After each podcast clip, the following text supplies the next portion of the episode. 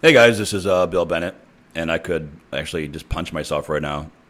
I just recorded this whole motherfucking thing, and then I looked down and I didn't hit the record button. Uh, fuck me. How are you guys doing, man? Uh, this is uh, a podcast, and I used to number them. I don't anymore because I have no idea what we're on. Um, and it's about a couple different things. I I've been uh, kind of tossing ideas around for podcasts, and I don't want to do two or three. I'd rather just one and put everything on here. Uh, but if you subscribe, thank you. And if you don't, think about subscribing. And if you haven't checked out my last set, I called it an album. I like that name because it is all new mixes. Um, it's called Unfuckwithable. What is it called? Unfuckwithable? I don't know what it's called. Scroll back and uh, you'll check it out. And there's another podcast with it that talks about why I picked those songs. And actually, it's uh, one of the best sets mixes I think that I've ever done um, because of the layers. Like it took about a year to make. Like I've sa- I sampled so many things in that. I mean, you can hear uh, I, I sampled Toto's Africa in it and um, Cafe Del Mar. There's a lot of samples in it, and I think every time you hear it, you might hear something different. So check that out. And man, if you don't, if you get a chance on your first listen, try to listen to it on a really good pair of headsets or headphones alone because it really is good. And you guys are into music like um, I did a mix of "Sexual" by Amber that I, it's so it's so good. Uh, check it out. And uh, this podcast. So, how are you guys doing, man? Um, I just got back from a 30 day contract. I was travel nursing. I do crisis nursing for ICU COVID nursing, and uh, I have decided I will never work in an ICU again. And the first part of this podcast is about. I want to talk about uh, why there really is a nursing shortage, and it's funny because no one talks about it, and it's because of toxic women. And you might agree with me or disagree with me. That's cool some of you guys who follow my show on YouTube or listen to podcasts are women, and some of you guys I work with and are friends with, and you've agreed with me, and you've left the ICU for this reason. Now, don't get me wrong, there are ICUs out there that work like a machine, and I've had the pleasure of working in some of them sometimes where everyone gets along and everybody's got each other's back.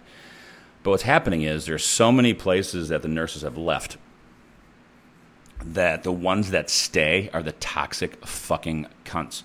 They're usually obese, and I call them gargoyles because they've been there 10, 20, 30 years, and they're just nasty. And I've, if you haven't met me, you could probably figure it out. Like, I don't get along with th- these people at all. And I have ways of probably pushing their buttons that uh, others don't. And I guess this last thing I, or this last contract I was on, I I pushed some buttons. And if you follow me on Facebook, you probably saw what I did. Um, they were bringing cookies into Dunkin' Donuts every morning. And I just kind of said, I'm like, come on, guys. Like, the struggle is real for some of us. Like, I have a sweet tooth, but I luckily never touched anything. But one morning, I took their Dunkin' Donut box and I filled it full of steamed uh, green beans with sea salt. It did not go over well. They sent me to HR, and HR is like, you know, did you call them fat? I'm like, what? Like they took it to a whole nother level. I'm like, I never called anybody fat. And they're like, well, did you insinuate? And I'm like, I no. I don't think putting green beans into a Dunkin' Donut box insinuates someone's fat. I'm just saying maybe you should make better choices.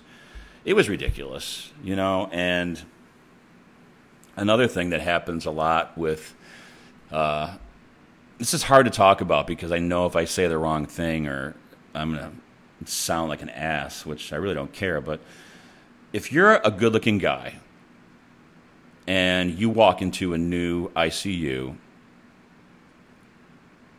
some of these chicks will not stop. Like, do you have a girlfriend? Are you married? Are you on Facebook? Do you have kids? And it's just like your first day, and it's just like, oh my God. Like, you want to say, get the fuck away from me. And I've learned to uh, tone it down a bit, and I just kind of treat it like a mosquito in my ear. So this last contract, lo and behold, first day, right? And she was a charge nurse. She was just like, you know, putting her boobs on my shoulder when I was sitting at the chair. Like it was so obvious. And I just kept ignoring her and ignoring her. And then one day, we're at the counter and I was doing something, and she said, Are you lighting your loafers, Bill? I didn't even know what that comment meant. I had to Google it. Um, then I guess it means, Are you gay?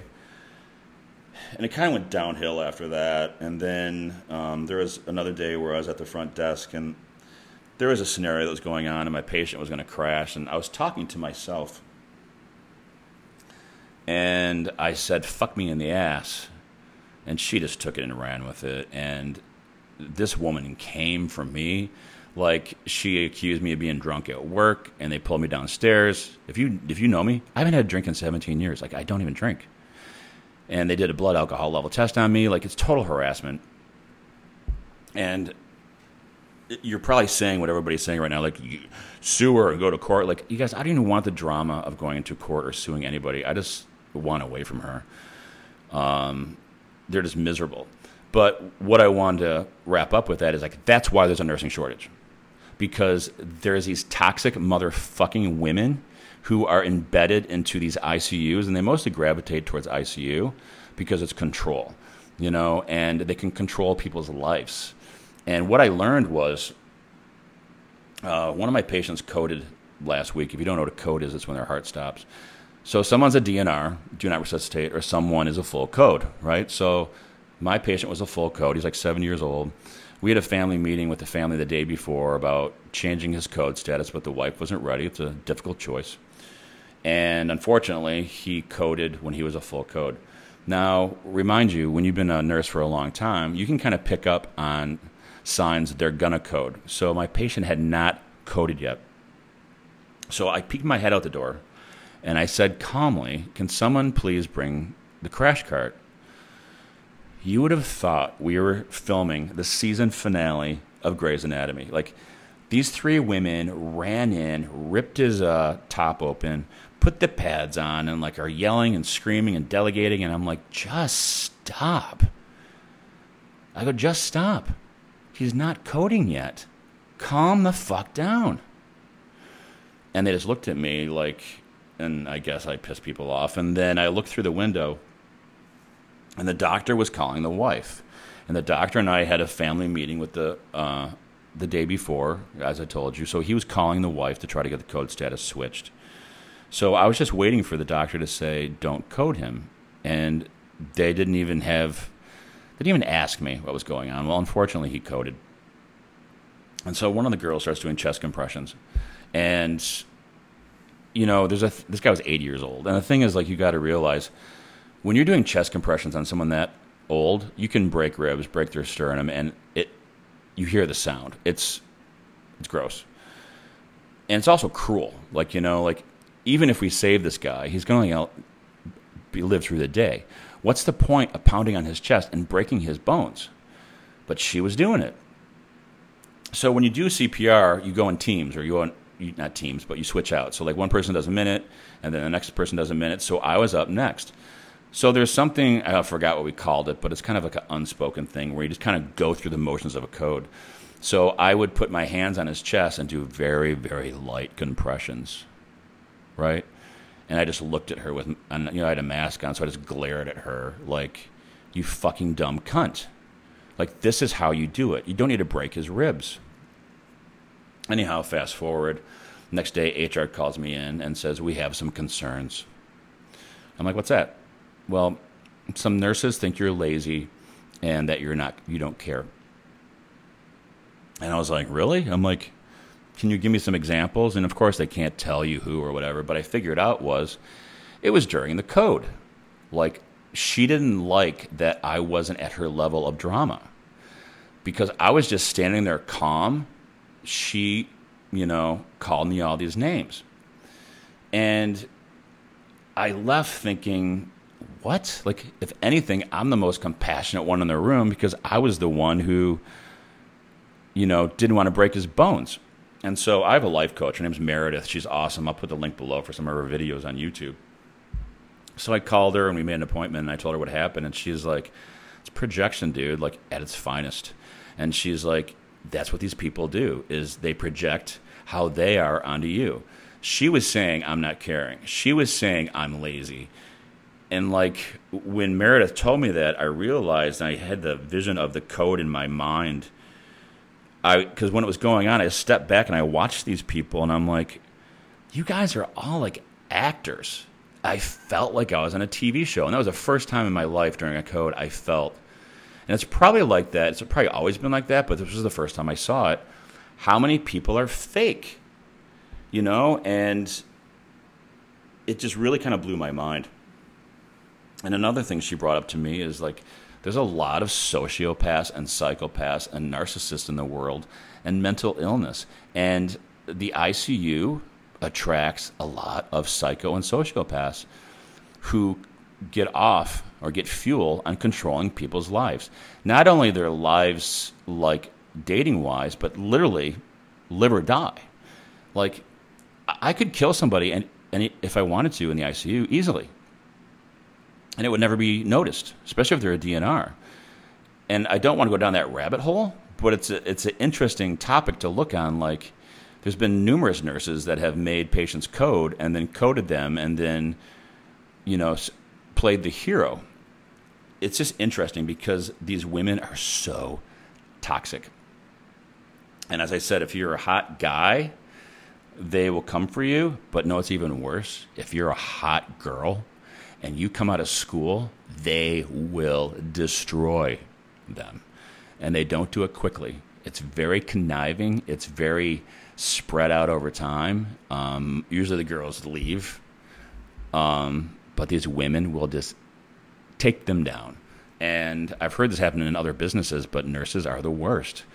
That is why there's a nursing shortage. So, you know, I have to laugh on the news when they say there's a nursing shortage and no one talks about it. That's why no one wants to work with these women. Um, uh, it's just brutal. So wrapping that up. Again, this was a couple topics, so I'm throwing them in. The next topic I want to talk about is ghosting um, and uh, silent treatment and how people treat you. And I guess I want to talk to the person who is hurting right now because I've been through it. We've all been through it. It sucks when you like somebody and they ghost you. So I want you to look at it through a different way. Or if someone does this to you in the future, how to process it. You guys, thank them. I mean, don't thank them, but be thankful that they showed you their true colors. We've all been there when we've been so into somebody and they tell us, I don't want a boyfriend, I don't want a girlfriend, I'm not ready for a relationship, you know, and one of my I can't remember where I heard this, but it was funny because we, we tune that out. It's like watching a drug commercial on TV where they show you two minutes of this amazing person, like how happy they are, and then at the end, the disclaimers in 15 seconds that are really small. Like someone ghosting you is like the disclaimer, really small, but you see the big picture and you ignore the little small text. Isn't that funny? So the next time someone does that to you, um, just be thankful that you saw very early on they have no respect for you and uh, they let you know who they are. What I do now, and I've done it many times over the past year, um, and it, it might not be somebody who I want to date, but it was somebody I was like, you know, hanging out with. But if you ghost me, I kind of give them a window and then I block them, you know? And the way I look at it is like, you no longer have the privilege of being able to get in contact with me because you abused it. And there's been times where they've hooked, they've hit me up on Facebook or another way. They're like, "Hey, what? I, I tried," and I'm like, "Really?" Like I pretty much ghost them back. I don't give them an explanation because I don't owe them one. They know what they did, and I'm a better person than that, and I deserve better. And I tell you guys, when you start doing that, you'll start getting your mojo back because this can really beat you down. And it makes you second guess yourself. It makes you question everything and is something wrong with you? And you know, moving into this next subject I want to talk about is like love and dating and like I used to have this idea in my mind that love was like a Hollywood movie and it was something out there and you meet this person and you're you spend forever with them and I'm realizing that doesn't exist, you know, and you can disagree with me. I would love to hear your, your view on this. Um, but I see it now as like, you know, if you meet somebody, you guys are on the same page for a little bit, but it's inevitable you move, you know. And I think there is possibility you can grow together. You know, it's a lot of work and it's communication, but we all change and we all grow. And what happens in these relationships is you grow apart. And the way that I look at it now, so I, I have a boyfriend, and uh,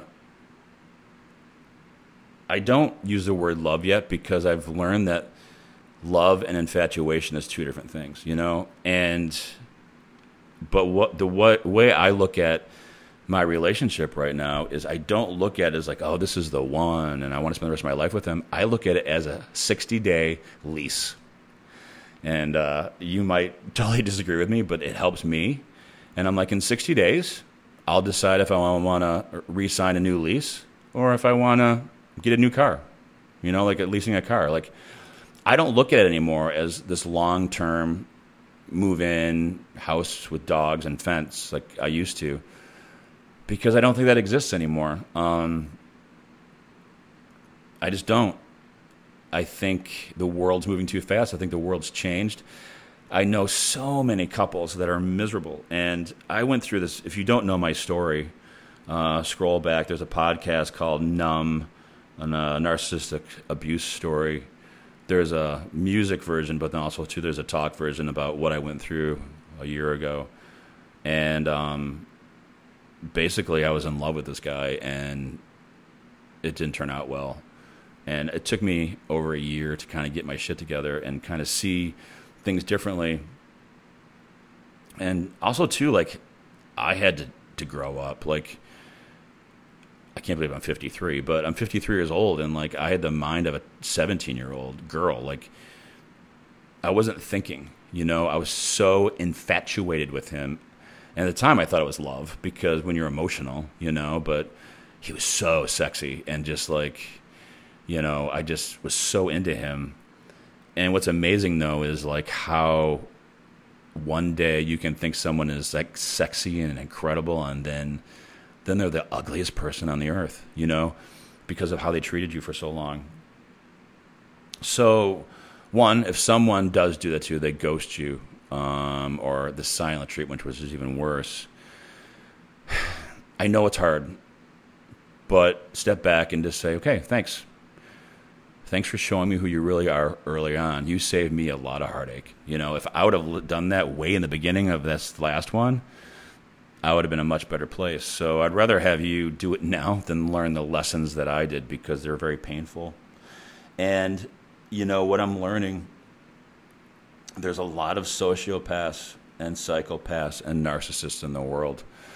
And I'm kind of I how do I say this? I'm kind of I don't want to say giving up hope, but like I just don't like a lot of people, and it just seems like a lot of people aren't all they're there is for themselves, and I, I'm just not like that, and I think that's why I don't fit in to a lot of places because I'm that kid who wears his heart on his sleeve, and I have to learn to pull back, and I can't do that anymore because people will take it and they'll run and they'll leave you for dead, and if you're like that, which I know a lot of my listeners are, you can't be like that, guys, anymore. Um, and I know people are like, "Oh, just stay true to yourself." And no, no, I you got to protect yourself, and um, or people will keep doing it to you over and over and over and over again until one day you can't get back up. You know, so don't let anybody do that to you. And wrapping this up, let's talk about love, right? Like we all have in our, our our ideas in our head what love is, and um, if you haven't listened to the podcast Vibrations, please do because it's everything. And love to me now is a positive vibration, and what I've learned is you can get it through pretty much anything you want, and I get it through my dogs. You know, this morning I was uh, laying in bed, and one of my puppies was laying next to my head snoring, and I put my mouth in his ear and I said, "I love you," and he purred and his tail shook, and then I did it again. I'm like, "I love you," and he did it again. Like I was giving him positive vibrations, and he was giving them back. That's love. You know, Love is not a fucking hot guy with a huge uncut cock putting in your ass, right? That's infatuation. So once I separated those, I'm much happier. Uh, I hope this helped you. This Scatterbrain podcast, it was a lot, but I want to get these messages out, and uh, I love to know what your opinion is. Um, the website's up. It's uh, bennettnow.com, B E N N E T T N O W.com. You can shoot me an email from there or off Facebook and direct message me. Let me know what you think. Um, if I tapped in anything that uh, you agree with or disagree with. Um, and as far as COVID goes, guys, if you don't know, I'm kind of a front line, so I know what I'm talking about. It's not over. And uh, this last round, it was kind of scary putting 25, 30 year olds in body bags. And um, I wasn't sure about the vaccine in the beginning, but I, from seeing what I have, where I've been and what I've done, like, if you're not vaccinated, guys, get vaccinated because, you know, you have two choices. Like, I didn't want to get vaccinated. I don't think there's been enough research. Um, but you only have two choices here. You know, you can take it and take it with the risks, or you don't take it. And this fucker is going to mutate. It's going to get stronger, and it's killing people, guys. It's killing people in their 20s and 30s and 40s, and they're healthy people. And I've seen it with my own eyes. So I'm all for vaccinations. Um, wrapping that joyous topic up, how can I close this being positive? Uh, my next project, music wise, is uh, something I've been d- trying to do for a while. And originally, it was going to be like my top 10 songs ever, like remix, my favorite top 10. And when I put it all together, like it's just too hard because there's songs from different eras and the quality of the the sound quality it just it's, it's a nightmare so i kind of uh, played around with it and what it's going to be is like the songs that kind of really uh, made me want to be a dj and remix and i want to do another separate podcast of like when i first heard these songs and what happened and why like an example is one of the songs is Insomnia by Faithless, and I remember specifically being outside the club in Detroit, backstreet. I was pretty young. Um, you know, we just did two, three lines in the car, and we're probably a shot of vodka or something, and you're just right in that zone. By the way, I don't do drugs anymore, guys, but I was pretty young then. You know, and you're outside the club, you're like, oh my God, give me the dance floor, give me the dance floor. And the cement walls of the club were like, unt, unt, unt, unt, you know, that beat and then I remember the synth line dropped of Insomnia. If you don't know what I'm talking about, Google the song. But when that came on, I remember being like, oh my God. Like, it was one of those songs that just grabbed me by the neck. And, and those are the kind of songs I want to put together on there. There's another example. Uh, David Knapp was DJing at Motorball, and he played uh, the Tamperers Feel It with DeHool's Meter at the Love Parade I'm sure the drugs had a lot to do with it, but like it was, there were those moments where I was like, it was just an epic moment for myself. Like I remember being so euphoric and thinking like, this this song is insane, and that's what I want to do. So I'm working on putting that together, which is going to be kind of a nightmare, but that's what I do to myself. It's a challenge. So stay safe, guys. I'd love to know what your opinions are, and uh, talk to you later. Bye.